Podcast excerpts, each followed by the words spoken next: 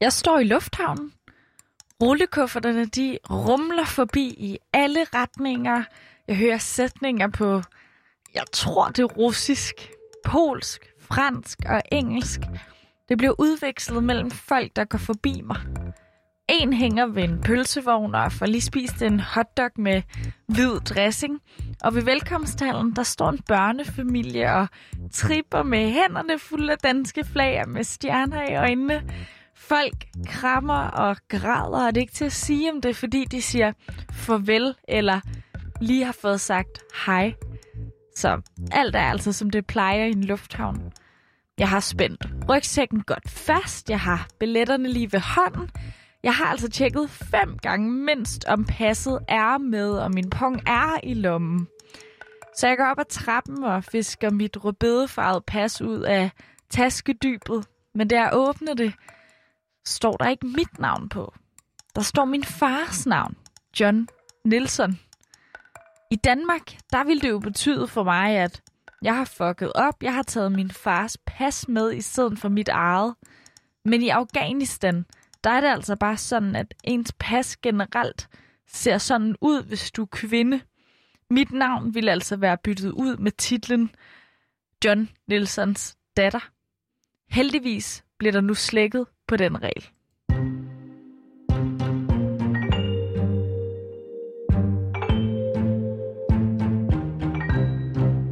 Normalt må kvinders navne i Afghanistan ikke nævnes i offentligheden. Men nu har landet indført en lov om, at kvindernes navne skal stå i deres børns papirer. Og det er altså et kæmpe skridt for landets kvinder. Spørgsmålet er jo så bare, om den nye lov vil blive knust af Taliban. Mit navn, det er Nana Mille Nielsen, og du lytter til Udsyn, som er produceret i samarbejde med verdens bedste nyheder.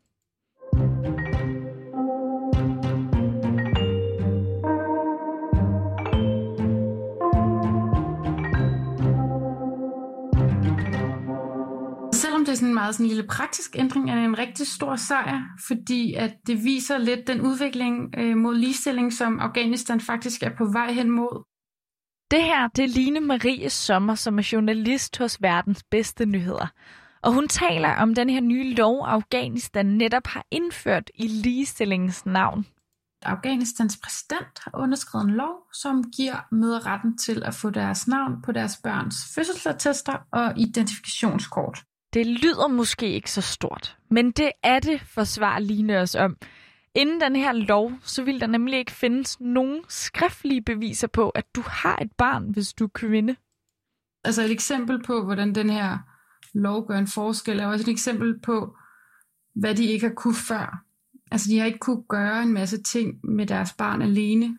Nu kan de jo rejse med barnet, de kan indskrive det i skoler, de kan øhm, tage det til lægen uden en ægtefælle, fordi de nu er knyttet til barnet. Førhen så har de skulle have en mand med, en mand, en mand til at ledsage dem til alle de her ting. Så den her lov giver altså kvinderne en større frihed, og samtidig er det en vigtig anerkendelse af kvindernes eksistens, bare sådan i det hele taget. Førhen har kvinders navn slet ikke været noget, man bruger i det offentlige rum. Det er kun noget, man har brugt i det private. Så det, at det kommer på nogle offentlige papirer, er ligesom det her, der der er den gode nyhed og øh, det store gennembrud. Men kvindernes navne er stadig ikke noget, man bruger ret meget i det offentlige rum i Afghanistan.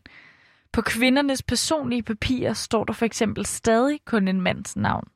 For eksempel, hvis du øh, er kvinde i Afghanistan, og øh, du skal vise dit øh, ID, så står der, at du er øh, for eksempel Mohammeds datter, eller hvis du så bliver gift, så er det din mands navn, der står på. Øh, sådan så man ligesom ligger under en mands øh, navn, og ikke under ens eget navn.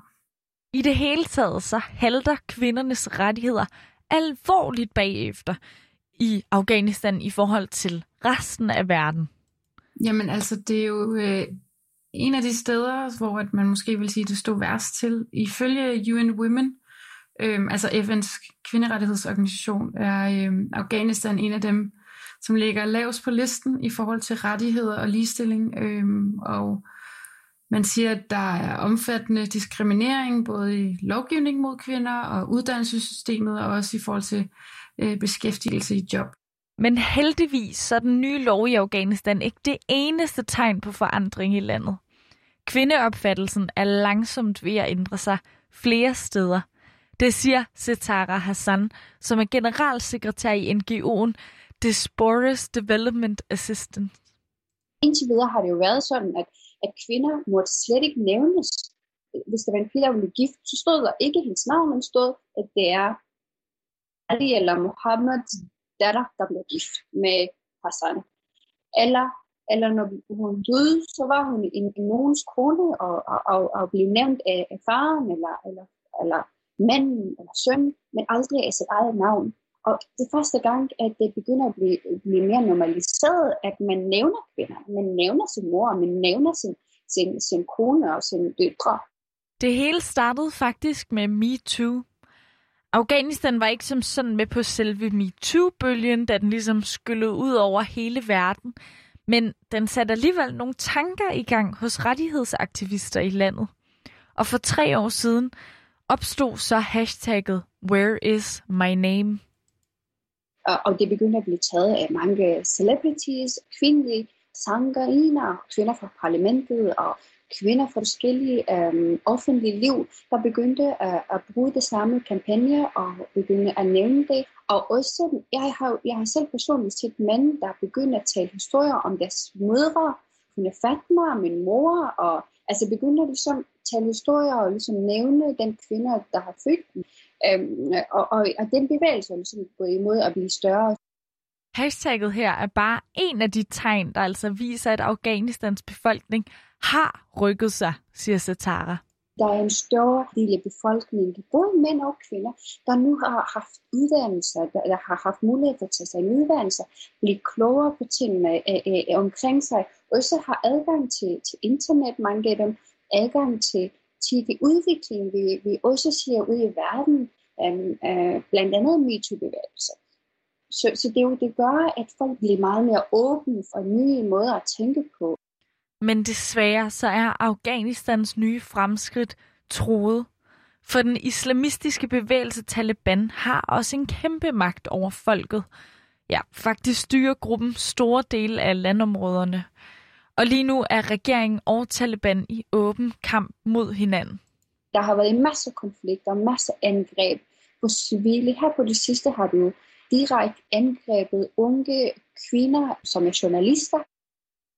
Ja, og kampene mellem regeringen og Taliban sker i en tid, hvor USA og NATO-landene, hvor altså vi her i Danmark altså også er med, har besluttet os for at trække de tropper ud af Afghanistan, som ellers har været i landet gennem de sidste 20 år. Og så har USA talt med Taliban, og de har aftalt, at de selv skal finde ud af at løse konflikten med regeringen. Lige nu er det, at øh, Taliban og regeringen er i gang med at lave en fredsaftale. Og øh, det er med udgangspunkt i at ligesom undgå krig. Og i den forhandling, der skal Taliban ligesom også ende med at være en del af magten. Men samtidig øh, kan det også gøre, at der er nogle ting, som landets Afghanistan skal gå på kompromis med.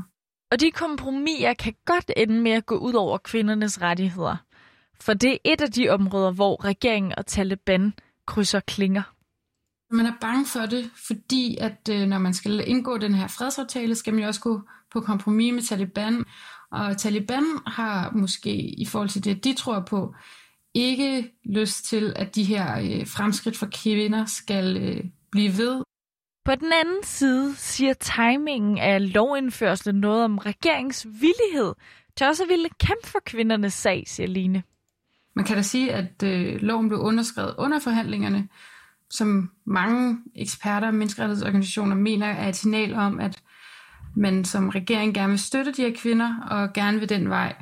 Øhm, men altså, man kan jo simpelthen ikke sige, om, om det kommer til at blive rullet tilbage eller ej. Nej, men uanset om loven forsvinder, vil man ikke kunne fjerne kvindernes nye rettigheder fra den ene dag til den anden, ikke uden modstand, siger Satara. For ilden, den er blevet tændt i landets rettighedsforkæmpere.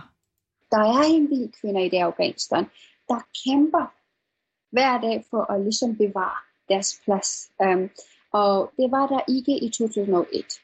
Men hvis gejsten skal leve, så bliver vi i verdenssamfundet også nødt til at støtte kvinderne i at fastholde deres ret, som vi har gjort indtil nu. I dag ser vi flere kvinder i skoler, øh, kvinder i parlament og politiske positioner. Man ser kvinder øh, som politimænd, som embedsmænd og ambassadører omkring. Øh, de her fremskridt er, er jo kun har været muligt, fordi alle de vestlige lande, som har været involveret i Afghanistan, har haft det i deres fokus, at, at vi sætter det her højst i vores dagsorden, at vi taler om, at kvinder i Afghanistan skal, skal få uh, begynde at blive mere ligestillet. Og, og den støtte, som det har fået af, af, af forskellige NGO'er og øh, FN-enheder og ambassaderne, der har været i Afghanistan, NATO, um, medlemslandene, det, den støtte har gjort det muligt for kvinder um, at, at opnå de her resultater. Og resultaterne kan blive endnu bedre, hvis vi altså holder ved, siger Satara. Vi skal ikke opgive om Afghanistan. Og vi skal være stolt af de små resultater, vi har opnået, og vi skal være stolt af de viden, vi har, vi har opnået, så vi skal bruge det til at blive bedre, og vi skal fortsætte med at støtte til, til de afghanske kvinder at opnå bedre ligestilling og, og, øhm, og deres rettigheder. Programmet her, det var produceret i samarbejde med verdens bedste nyheder. Og hvis du vil læse mere om kvindernes rettigheder i Afghanistan, så kan du finde det på verdensbedste nyheder.dk.